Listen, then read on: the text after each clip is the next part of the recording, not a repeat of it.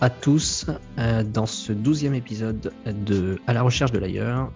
Ce soir, je suis ravi de recevoir Sophie Guignard. Euh, bonsoir Sophie, déjà j'espère que tu vas bien. Bonsoir, je vais très bien, merci Antonin. Bon, est-ce que pour commencer, tu peux te présenter à nous? Oui, alors euh, je m'appelle Sophie, j'ai 38 ans, j'habite à Annecy depuis quelques années, j'ai deux enfants et voilà, après, c'est, je vais commencer à rentrer dans le détail, mais aujourd'hui, je suis auteur et je développe des projets éditoriaux pour, pour des médias, des événements ou pour moi-même, en fait. voilà. Eh bien, écoute, on va avoir l'occasion d'y revenir. pour commencer, si on revient aux sources de la vie, si, je me permets une formule un petit peu pompeuse. Tu as, toi, grandi dans une station des Alpes qui s'appelle les Deux Alpes, et tu as aussi vécu dans un village belge. Alors, comment se fait ça oh, Ça, ça fait partie des choix que j'ai pas fait euh, moi-même, mais euh, j'ai grandi effectivement aux Deux Alpes pendant 12 ans, parce que mes parents avaient un restaurant là-bas, euh, puis mes grands-parents étaient de là-bas. Enfin voilà, on fait partie de d'une des familles euh, vraiment euh, originaires des deux Alpes, même si ça n'existe pas vraiment. Hein, les gens sont montés sur le plateau assez tard, mais voilà. Et, ensuite, tout bêtement, mes parents se sont séparés. Et, et ma maman s'est trouvée un Belge, et donc nous sommes partis en Belgique. Et voilà, on a habité dans un petit village qui s'appelle Ytre, qui est dans la banlieue de Bruxelles c'est un peu, euh, c'est un peu ridicule de dire banlieue de Bruxelles parce que tout est euh, dans la banlieue de Bruxelles en Belgique, mais, euh, mais voilà. Et j'ai été cinq ans dans ce village. On allait au lycée évidemment à Bruxelles. Et puis dès que j'ai pu, je suis partie, je suis rentrée dans les montagnes, voilà. Alors, tu, es rentrée dans les montagnes. Il y a, si, si j'ai bien compris, que tout de même quelques pérégrination entre mm. euh, ce retour aux montagnes et, justement cette euh, adolescence belge. Euh, entre-temps, bah, tu, as, tu as fait des études, tu as fait Sciences Po, je crois, et tu as débarqué, as débuté ta carrière en banque d'affaires. Ouais, j'ai fait, j'ai d'abord fait une école de commerce en fait. J'étudiais à l'ESCP et puis en dernière année, je suis restée un petit peu sur ma faim. J'étais un peu frustrée. Et, euh, et puis j'avais peut-être déjà un petit peu le sentiment que c'était pas forcément pour moi. Et, euh, et du coup, j'ai fait un DEA, enfin à l'époque ça s'appelait comme ça, donc c'est un master de recherche euh, à Sciences Po à Paris parce que j'avais besoin en fait de me remettre dans quelque chose de plus académique. je voulais retourner lire des livres, faire de la recherche, réfléchir, enfin retourner dans le dans le côté plus intellectuel et moins business en fait.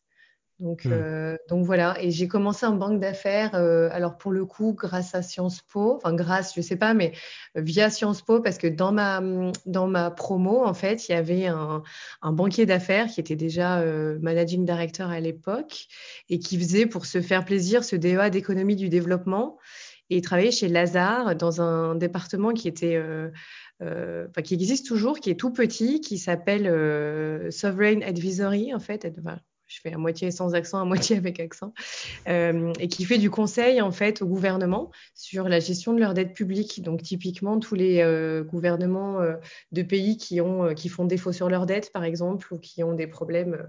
Alors à l'époque, il y a 15 ans, c'était beaucoup des pays en développement en fait, c'était beaucoup des pays africains et latinos en général avec des, des gouvernements très gauchistes euh, et, après, quand je suis partie, c'était en train de devenir l'Europe. Enfin voilà, ça, a évolué. Mais moi, quand je suis rentrée là, c'était euh, vraiment des pays euh, qu'on appelait émergents qui le sont toujours et, voilà mais ça s'est fait par un concours de circonstances parce que ce monsieur le jour de la soutenance en fait m'a dit qu'est-ce que tu fais?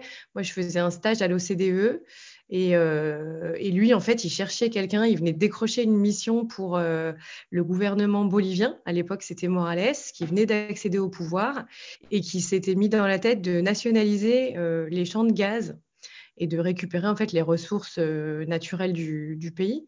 Et donc, ils avaient la seule banque d'affaires qui avait bien voulu conseiller un, gouvernement d'extrême gauche, en fait, c'était Lazare parce que voilà, on avait à la tête de ce département un monsieur qui était assez atypique, qui s'appelle Mathieu Pigas, et qui adorait ce genre de, problématiques et de gouvernement.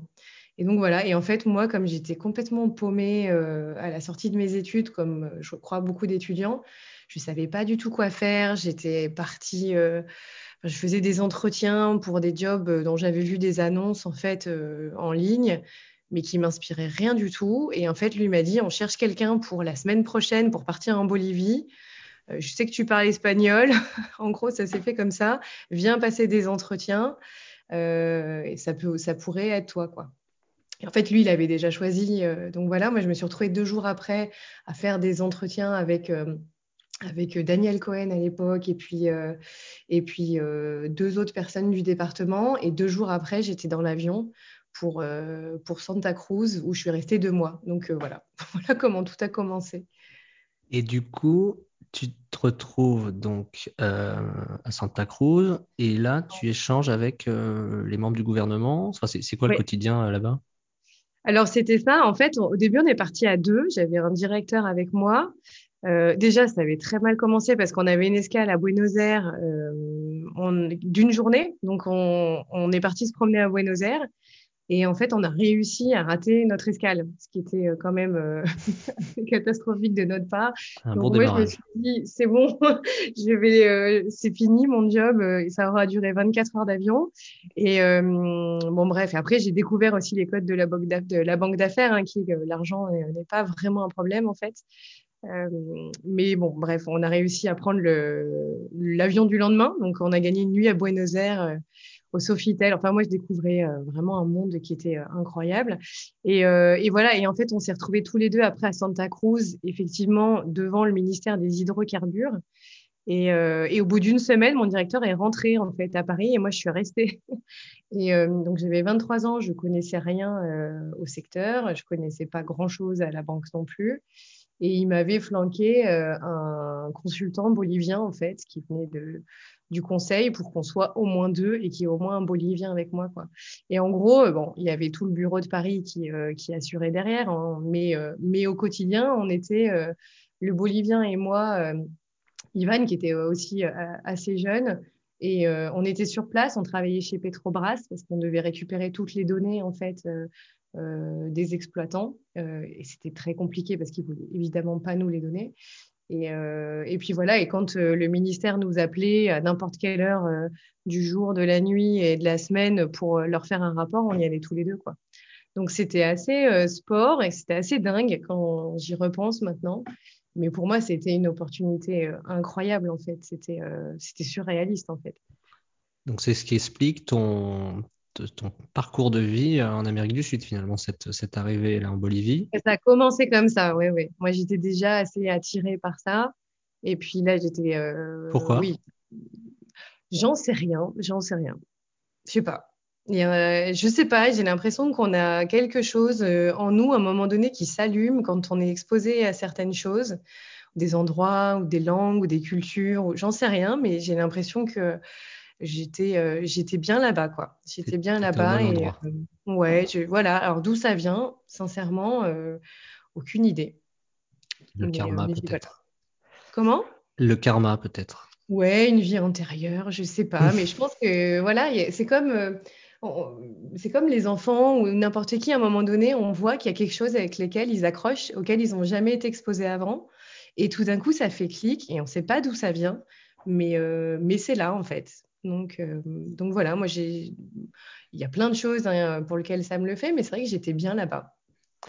Et du coup, euh, tu y es retourné à Buenos Aires? Oui. Combien de temps après? Comment ça s'est fait? Et euh, alors, on a fait une petite mission, donc on y est retourné une ou deux fois, en fait, dans le cadre de, la banque d'affaires. Et puis, et en fait, au bout de trois ans, moi, de, euh, chez Lazare dans ce département où j'ai vécu des choses euh, vraiment incroyables. Mais euh, je savais au fond de moi que c'était pas pour moi, que j'étais pas à ma place. Et puis c'est une mentalité très particulière. Hein. Déjà, c'est énormément de de, travail et de disponibilité.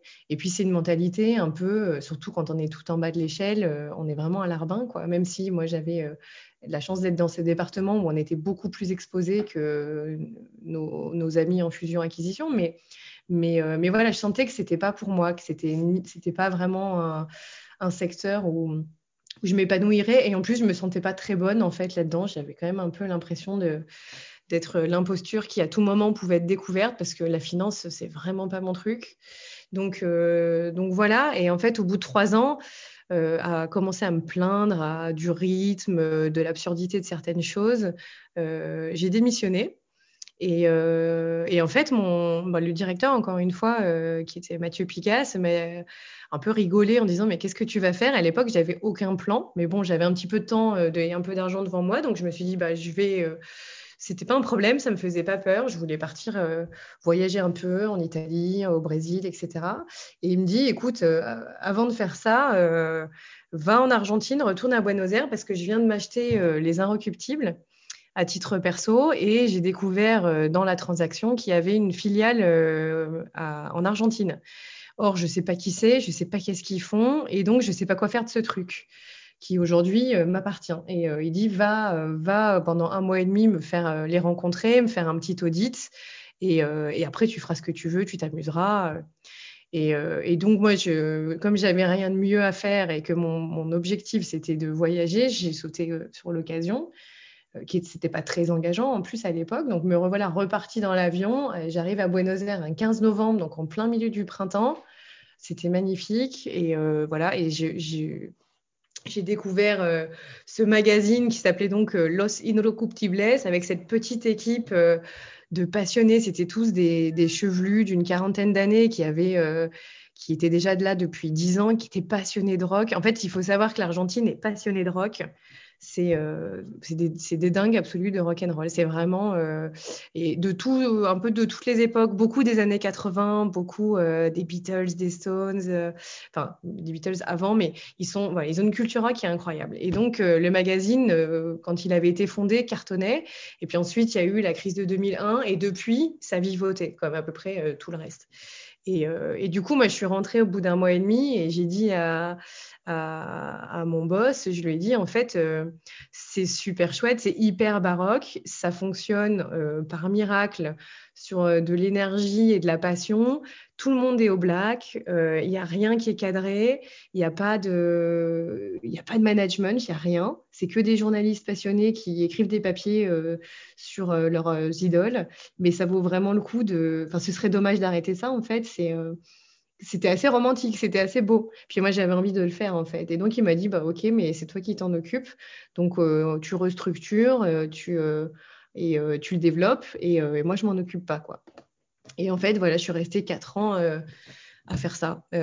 et donc, à, à, monter des concerts, à essayer de développer le, enfin, de relancer un peu le magazine, euh, changer la formule, euh, de trouver des fonds pour développer des autres projets à côté, des événements, publier des livres et voilà. Et ça a été ça a été quatre ans comme ça, hyper dur, hyper dur parce que, bah parce que une fois de plus, j'ai débarqué dans un endroit où je connaissais rien.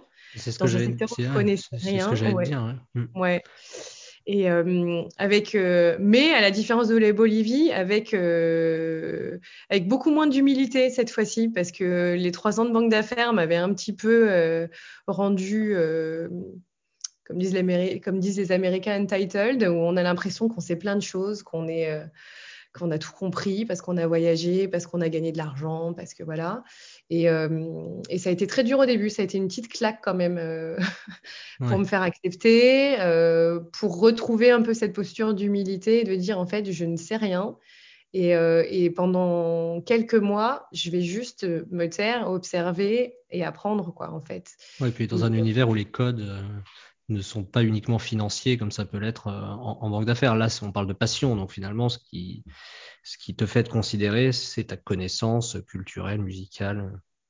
Oui, oui, oui. Les codes étaient complètement différents, enfin complètement différents. Les gens étaient différents, euh, euh, les moteurs étaient différents, l'organisation était différente.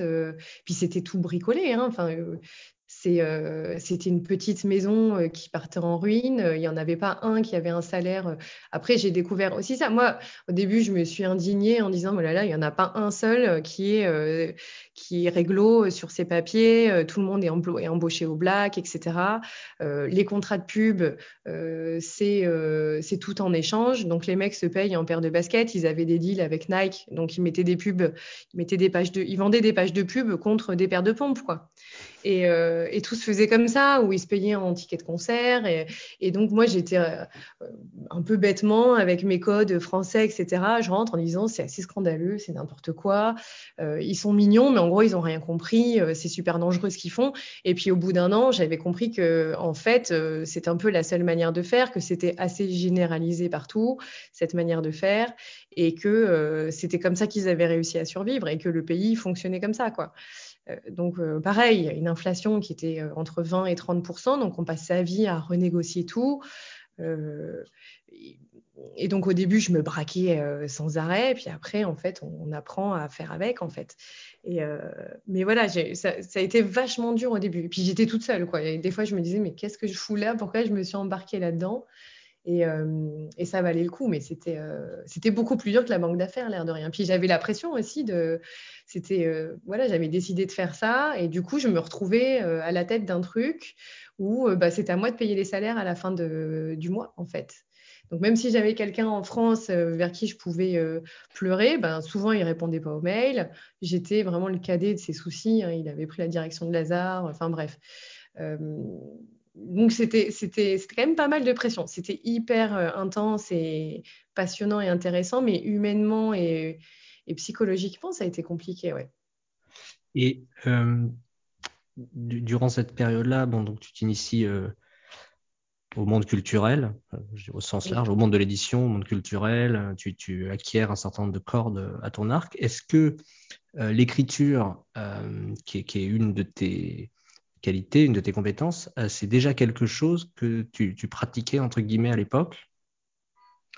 Oui, moi j'ai toujours écrit, hein, comme euh, beaucoup de gens qui écrivent. Euh, après, c'était pas euh, structuré, c'était pas, mais c'est pas anodin non plus que je sois allée dans ce secteur-là, parce que j'ai toujours voulu écrire, mais je me le suis un peu toujours refusé.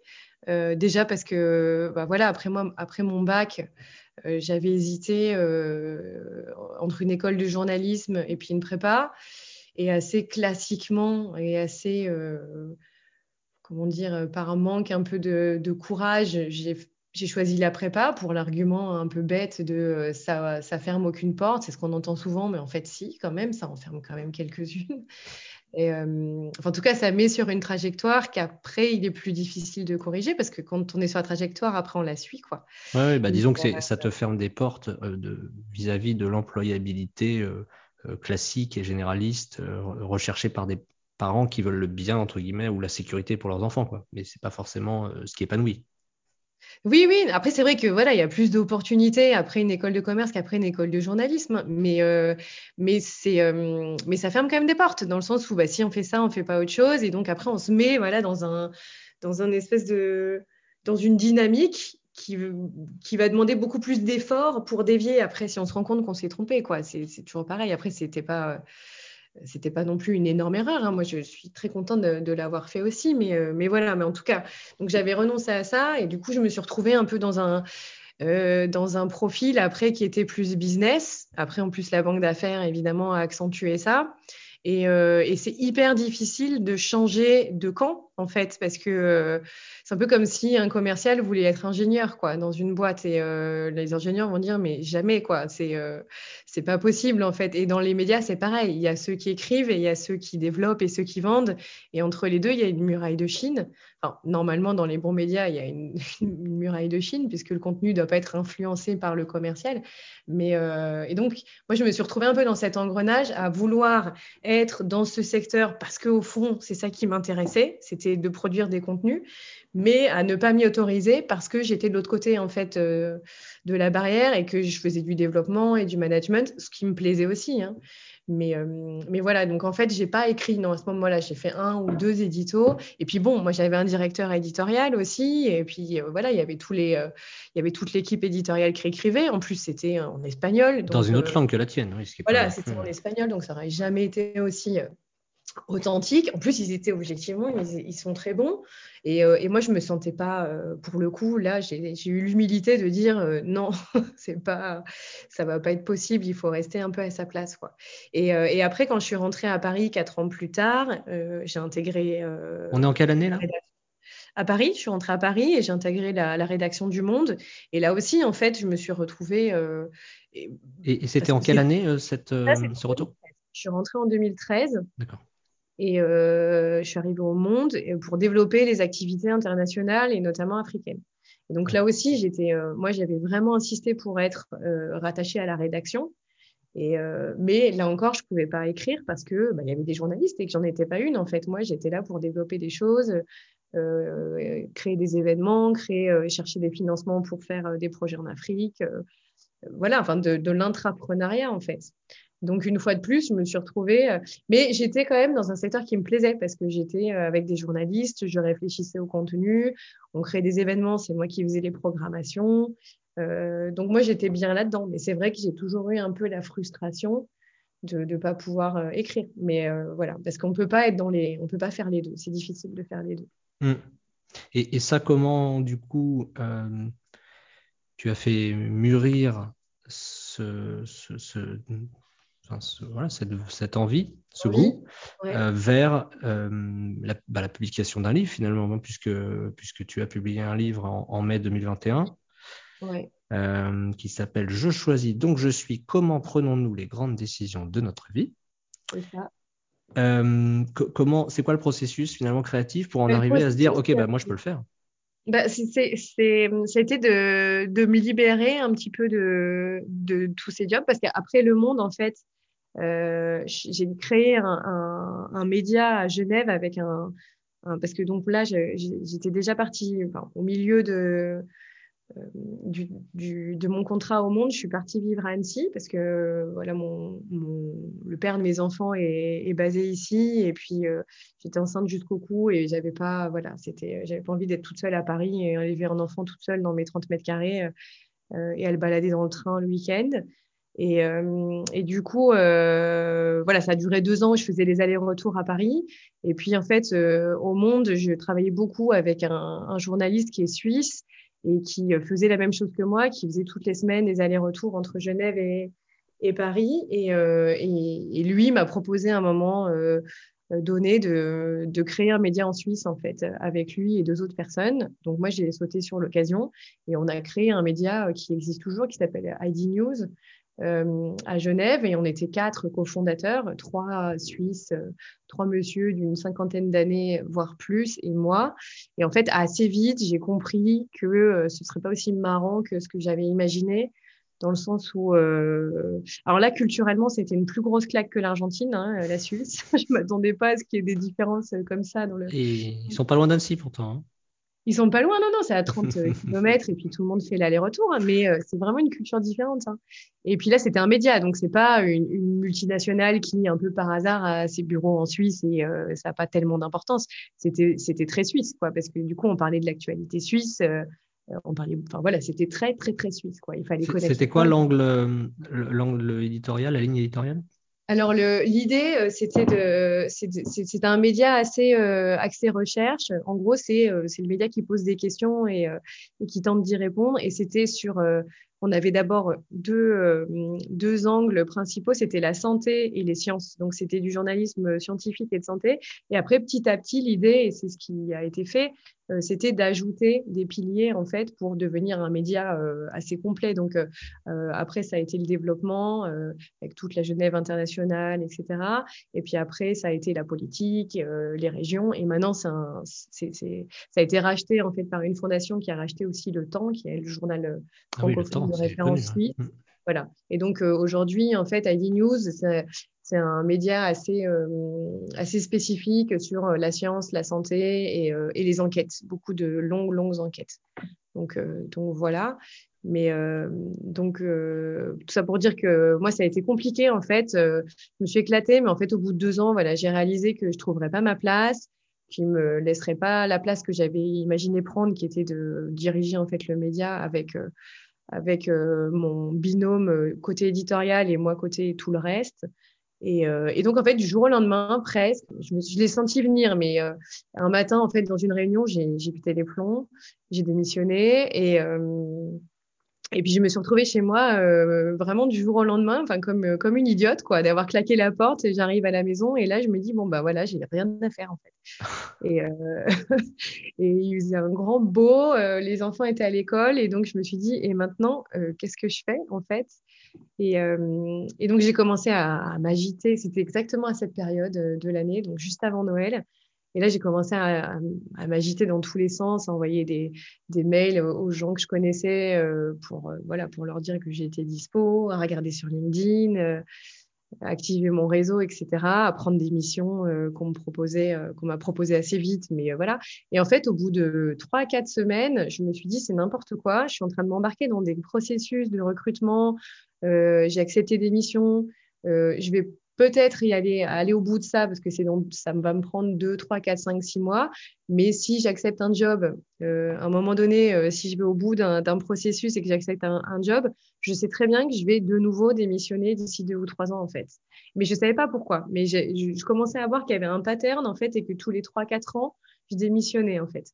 Euh, j'avais démissionné de Lazare, après j'ai démissionné des Arocs, j'ai démissionné du Monde et je suis partie d'ID. Donc au bout d'un moment, on se dit, est-ce que c'est que de la curiosité et est-ce qu'en trois ans, on a vraiment fait le tour des choses ou est-ce que c'est autre chose en fait qui mmh. m'empêche de rester, euh, de rester et de persévérer quoi?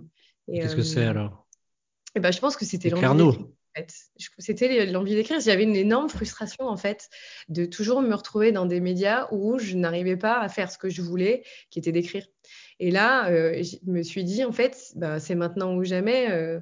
Maintenant j'ai plus d'excuses en fait. Donc, euh, donc j'y vais quoi. Et je pense qu'il y avait derrière aussi une énorme trouille de me planter. Hein. Bon, il y a l'énorme trouille financière et statutaire de dire, ben, en fait, euh, je lâche quelque chose qui est, euh, qui est quand même chouette, qui me rapporte quand même un salaire et, et qui est intéressant, pour quelque chose de super incertain, où les chances d'être publié sont assez minces. Et quand bien même d'en vivre, c'est pratiquement impossible. Donc, et puis voilà, de d'écrire un truc nul, quoi, d'être pas capable euh, d'écrire quelque chose d'intéressant. Euh, voilà, enfin c'est difficile parce que dans une boîte, après, on peut toujours se planquer quand on se plante. Euh, on peut toujours dire que c'est le contexte, que c'est les autres, que c'est et, là quand on écrit, non, on est tout seul, on s'expose. Et puis mon livre, il est assez personnel aussi, donc donc je pense que j'ai mis très longtemps, un, à me l'autoriser et à me dire, je suis aussi légitime que qui que ce soit d'autre pour écrire. Et, euh, et deux, eh ben, tant pis si je me plante, en fait. Le, ce qui était important à ce moment-là, c'était de le, de le, faire et d'aller au bout de ça, en fait. Et cette idée, euh, justement, comment prenons les, grands, les, grandes décisions de notre vie, c'est un peu, euh, quand, quand, on le lit comme ça et que, et que, je repense à ce que tu as dit précédemment, on se dit, ça fait un peu écho à ton parcours. Quoi. C'est, de là que vient cette idée, mais peut-être pas du tout. Oui, oui, complètement. Et si tu veux, je me suis, en fait, euh, j'ai vraiment pris à un moment donné quand j'ai dit stop, maintenant j'arrête de faire n'importe quoi, je me pose, je réfléchis à la suite. Et je veux plus euh, m'embarquer dans un truc qui, euh, qui a la petite semaine, quoi, en fait. Et, et, je me suis assise et littéralement, j'ai pris une feuille, un crayon et j'ai écrit comment faire les bons choix. Tu vois et en fait, avec l'idée d'en faire un petit article, essayer de structurer. En fait, moi, j'écris parce que j'écris pour comprendre. Et euh, je peux pas réfléchir sans écrire. Donc, j'avais besoin d'écrire, moi, déjà, personnellement, pour essayer de, me poser, de savoir où j'en étais, de comprendre euh, pourquoi j'en étais arrivée, étais arrivée là et où est-ce que je voulais aller. Et en fait, en écrivant ça, euh, je me suis dit, bah, en fait, c'est le sujet de mon livre. Il est là, tu vois, il me tend, euh, il me tend les bras. C'est pas de la fiction, c'est pas un roman que je vais écrire. C'est ça, c'est une enquête. Puis moi, je viens du journalisme, en fait. Donc, euh, euh, c'est très présent aussi, ce, besoin d'aller un petit peu euh, voir des gens, lire, des, lire des recherches, interroger, raconter des histoires. Et, et, en fait, le sujet, il était sous mes yeux et je ne l'avais pas vu. Et en plus, moi, c'est toujours quelque chose qui m'a fascinée. En fait, maintenant, quand je regarde un petit peu dans le, dans le rétro, cette question, elle a tout le temps été présente chez moi. Elle est présente dans les livres que, que je garde ou que je relis, dans les petites notes que je prenais dans des carnets, mais je ne l'avais pas formalisée mais en fait, et dans les films que j'aime, les livres qui m'intéressent, c'est toujours un peu cette notion de choix et de qu'est-ce qui fait qu'on est là où on est, qu'on est la personne qu'on est, comment on devient en fait ce qu'on est. Euh, et toutes ces histoires de parcours et de qu'est-ce qui, qu'est-ce, qui explique tout ça en fait. Et ça, ça m'a fascinée. pas juste pour moi en fait, c'était aussi, euh, j'adore euh, comprendre ça des gens. J'adore comprendre comment telle personne est arrivée là. Tu vois, pourquoi Obama est devenu président, pourquoi Hugh Hefner a fondé Playboy. Ça, ça, me fascine en fait. et j'avais vraiment la curiosité d'aller comprendre quels sont les mécanismes et les forces derrière euh, nos choix euh, qui sont euh, très très inconscients en général. Et j'avais envie de, savoir ce qu'il y avait en fait derrière cet inconscient. Potentiellement pas pour expliquer tout hein, mais ça me voilà c'était quelque chose que j'avais envie d'un petit peu d'investiguer et, que j'ai fait en fait tout au long du livre. Ok. Bah, je mettrai le, lien en description là, de, la, de la publication parce que c'est vrai que c'est je pense qu'on est tous confrontés à, des réflexions de ce type-là et, euh, on essaie tous de un peu mieux comprendre euh, ce qui nous fait procéder à telle ou telle décision. À côté de ce livre que tu as publié, euh, tu as donc différentes activités. Tu, réalises des interviews, enfin même durant des, festivals et même tu montes des, festivals. Mm-hmm. tu collabores avec différents quotidiens. Enfin, voilà, tu as aujourd'hui une, palette d'activités assez, assez vaste. Euh, c'est quoi ce que. Aujourd'hui, on a l'impression que tu as la liberté de pouvoir choisir ce que tu veux. Mm. C'est quoi qui, guide justement ces choix? Euh, C'est l'envie. C'est vraiment l'envie. En fait, je suis incapable, euh, parfois à mon grand regret, de faire quelque chose que j'ai pas envie de faire. J'ai un côté très gâté qui fait que, bah, en fait, voilà, je fais que des choses que j'ai envie de faire. Et, et c'est ça, en non, fait. C'est pas, pas, pas possible. Pas dans la vie de tous les jours. Ça, c'est possible professionnellement, mais Professionnellement, oui, oui, même si ça, carrément, euh, c'est limite, hein, parce que c'est pas toujours des choix. Alors financièrement, c'est pratiquement euh, tout le temps euh, une corrélation inverse en fait au montant qu'on me propose. Donc ça, c'est un peu un problème, mais mais j'ai ouais, énormément de mal à, faire quelque chose que j'ai pas envie de faire en fait. Du coup. Effectivement, là, quand je travaille avec d'autres médias, en général, c'est moi qui suis à l'initiative. En fait, c'est moi qui leur propose des choses parce que j'ai envie de les faire en fait. Et que euh, ça doit être un petit peu à, ma patte euh, avec ma vision euh, j'arrive pas j'ai horreur qu'on me dise non tu vois, donc c'est un petit peu pour ça aussi que je suis partie du monde au bout d'un moment. C'est que moi, j'avais, développé le monde Afrique, c'était vraiment mon bébé. Et puis à un moment donné, c'est devenu assez gros. Et du coup, tout le monde, et c'est normal, a commencé à s'en emparer. Donc la rédaction, les commerciaux, l'événementiel, etc. Et j'avais plus la main dessus. En fait, je pouvais plus faire ce que j'avais en tête de faire. Et pour moi, c'était hyper difficile en fait de, de, lâcher le bébé. Et pourtant, c'était le job. Hein. Moi, j'étais là pour le développer. Et après, l'idée, c'était de le passer et puis que ça devienne, euh, que ça, rentre dans le, dans le monde et que voilà, c'était la suite logique. Mais j'ai beaucoup de mal à faire ça. Donc en fait, maintenant que j'ai compris ça, que je supporte pas qu'on me dise non, j'essaye de plus me mettre dans des situations où ça va arriver en fait. Donc la seule manière que j'ai trouvée pour l'instant, c'est d'être moi-même à l'initiative des projets parce que au moins j'ai la vision et je sais où je veux l'emmener et, euh, personne ne peut me dire non parce que euh, c'est pas ça qu'on t'a demandé de faire, tu vois. Mm, mm. Parce que personne ne m'a demandé de le faire, c'est moi qui l'ai proposé.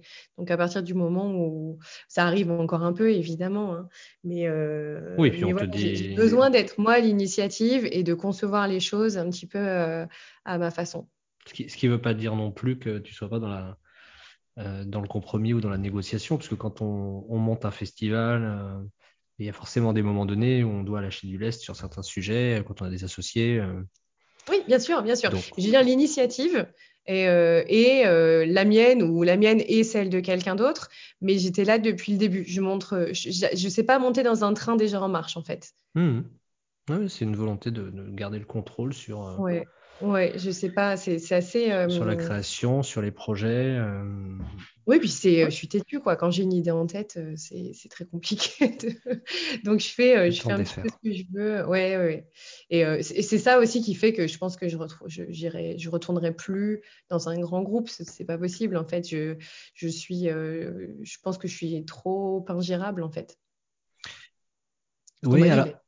Oh, euh, c'est intéressant ce que tu dis parce que pour faire le, par- le parallèle avec, euh, avec le monde de l'entreprise euh, classique, entre guillemets, Mhm. on observe quand même depuis plusieurs années que on laisse de l'autonomie de plus en plus aux opérationnels et on est plus dans des managers coach que dans, que dans un management descendant parce qu'on s'aperçoit que ça, ça ne fonctionne plus et que les, les ouais. collaborateurs euh, à potentiel euh, s'en vont si on, on les empêche de les d'être euh, voilà d'être euh, partie prenante, d'être force de proposition, de voir le résultat de, de leur travail. Voilà, donc on- ça, ça a trait à la quête de sens, mais, mais pas que. Et donc, ce que tu évoques là, je pense que c'est assez symptomatique plus largement, euh, même pour des gens restés dans le monde de l'entreprise, euh, d'une d'une évolution euh, générationnelle, d'attente. On n'a pas le même oui, rapport au travail que, que, Mm. que, que celui de nos parents qui, qui, eux, ils raisonnaient pas en se disant j'ai pas envie de le faire. Ils disaient ben, il faut, euh, euh, ça il, il- il faut, il faut le faire parce que euh, matériellement, euh, il faut manger. Et puis, et puis voilà, j'ai été éduqué pour accomplir une tâche et je le fais. Moi, je schématise, Ah mais, globalement, il y a beaucoup de gens dans ce. Oui, oui, il questionnait pas l'autorité déjà, et puis, et puis le job était, c'était clair en fait. Euh, On disait oui pour faire ce job et on le faisait, je pense. Et nous, on, je sais pas d'où ça vient, mais c'est vrai qu'on questionne beaucoup plus à la fois euh, le sens, l'utilité. On a envie aussi d'avoir un impact.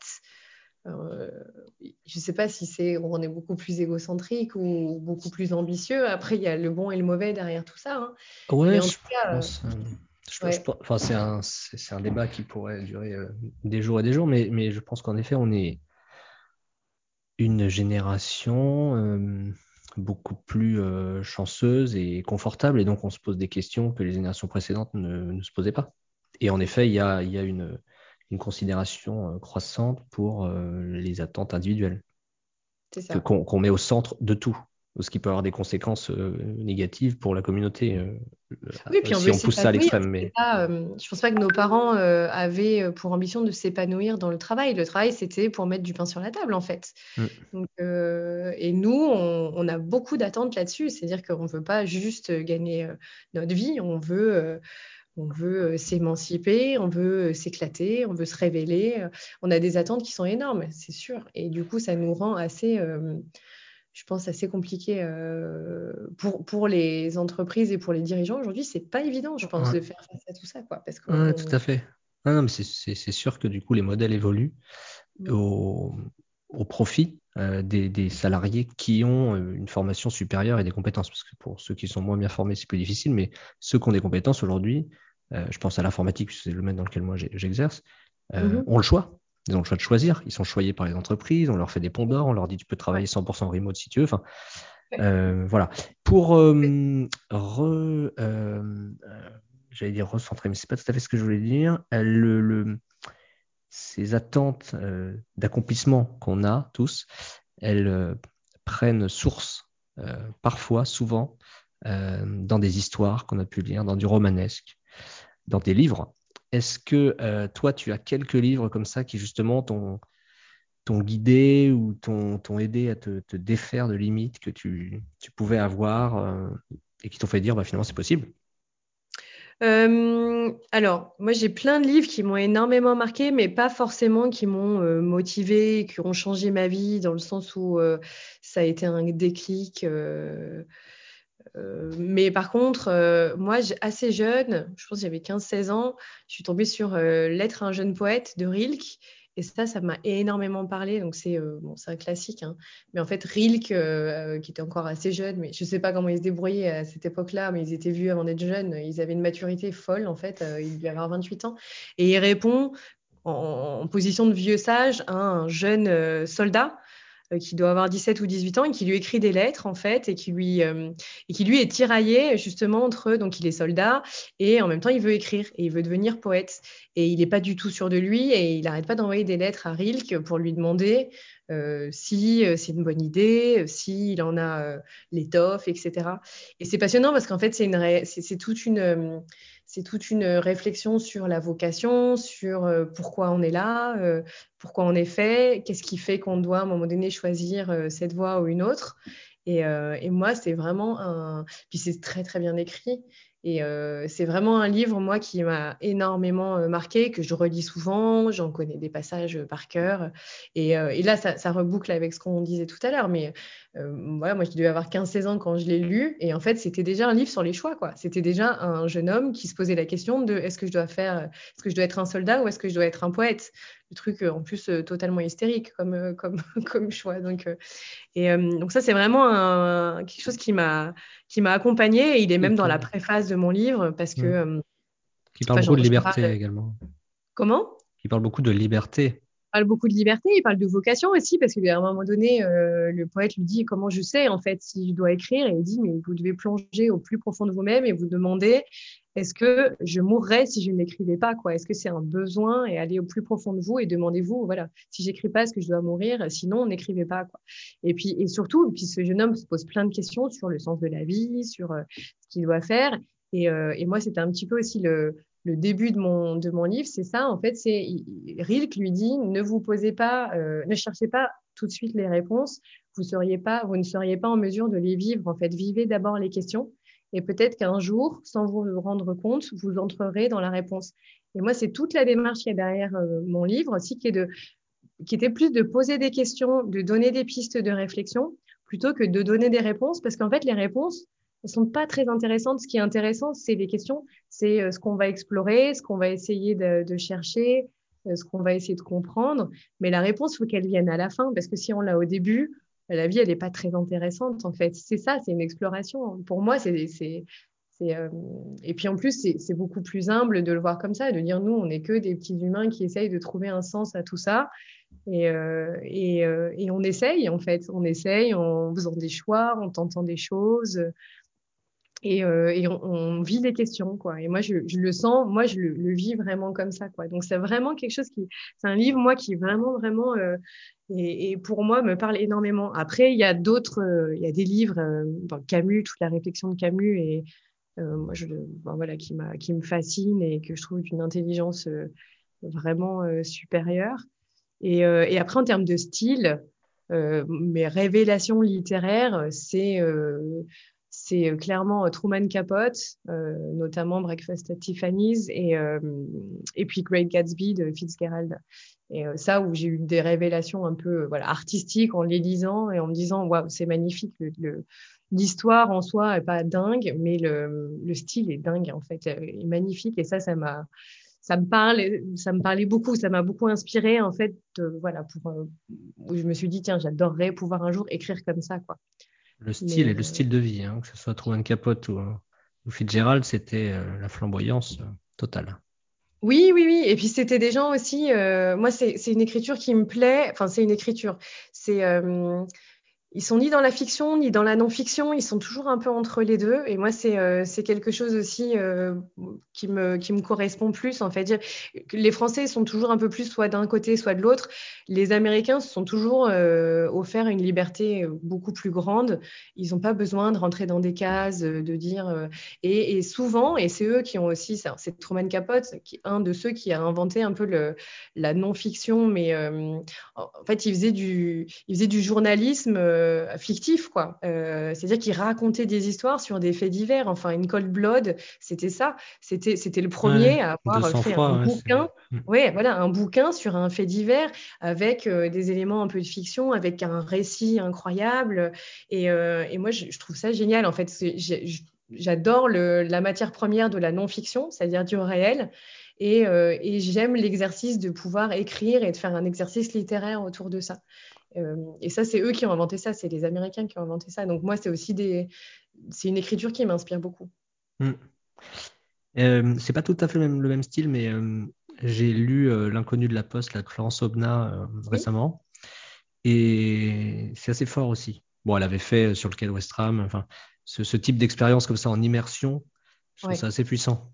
Oui, mais c'est pour le coup, moi je trouve que c'est un petit peu dans le même style. C'est vraiment une enquête au long cours, mais dont on fait un livre et donc on peut se permettre aussi de d'écrire vraiment bien. Après, c'est des plumes magnifiques aussi, Florence Aubenas. au monde, il y a des gens qui écrivent hyper bien et qui pourraient faire des livres de, n'importe quel sujet de reportage parce qu'ils sont très très forts, quoi. Mmh.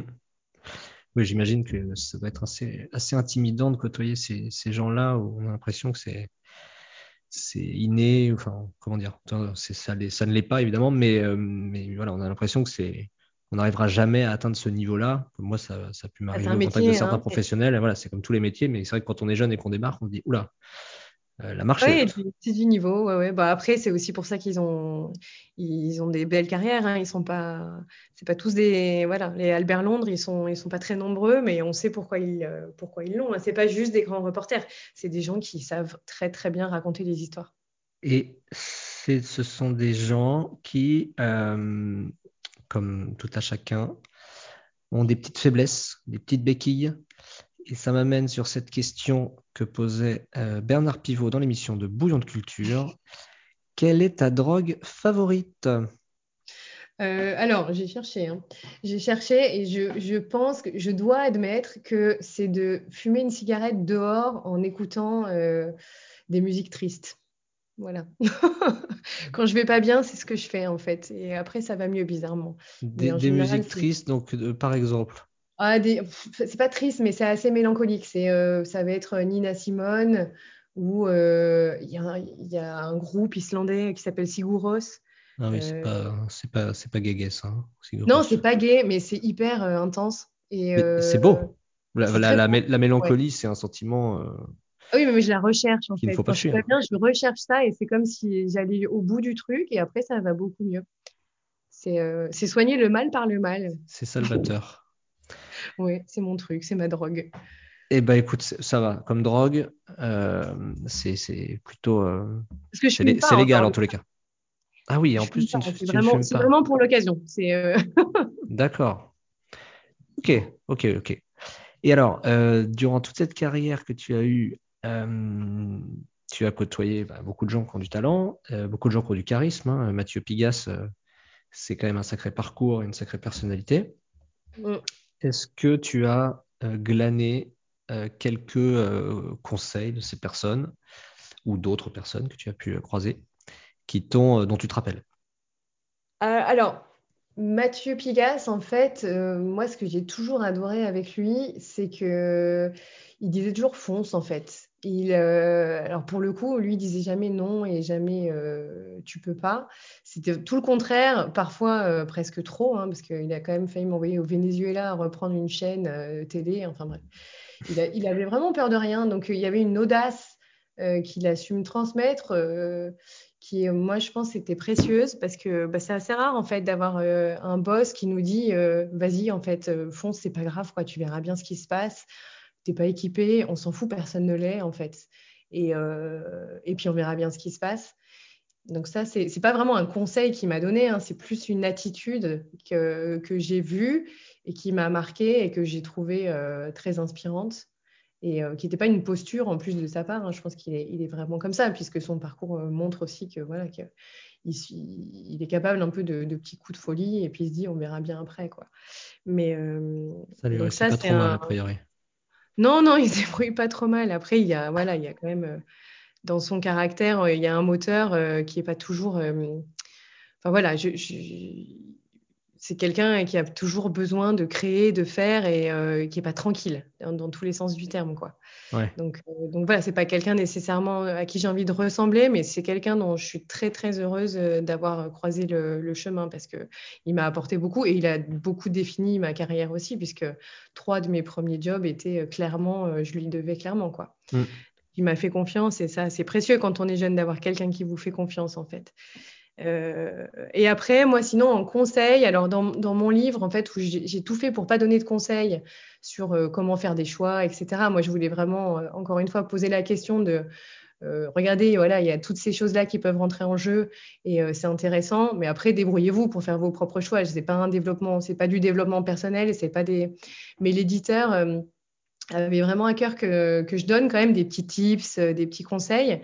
Et, et en fait, moi, en réfléchissant J'en ai donné quelques-uns en fait, mais celui, moi, qui m'a le plus marqué, et c'est supposé être Mandela, je dis c'est supposé parce que j'ai jamais retrouvé la source du discours, et ça c'est embêtant quand on vient du journalisme de pas avoir la source, parce qu'on saura jamais si c'est si vraiment lui qui l'a dit ou pas.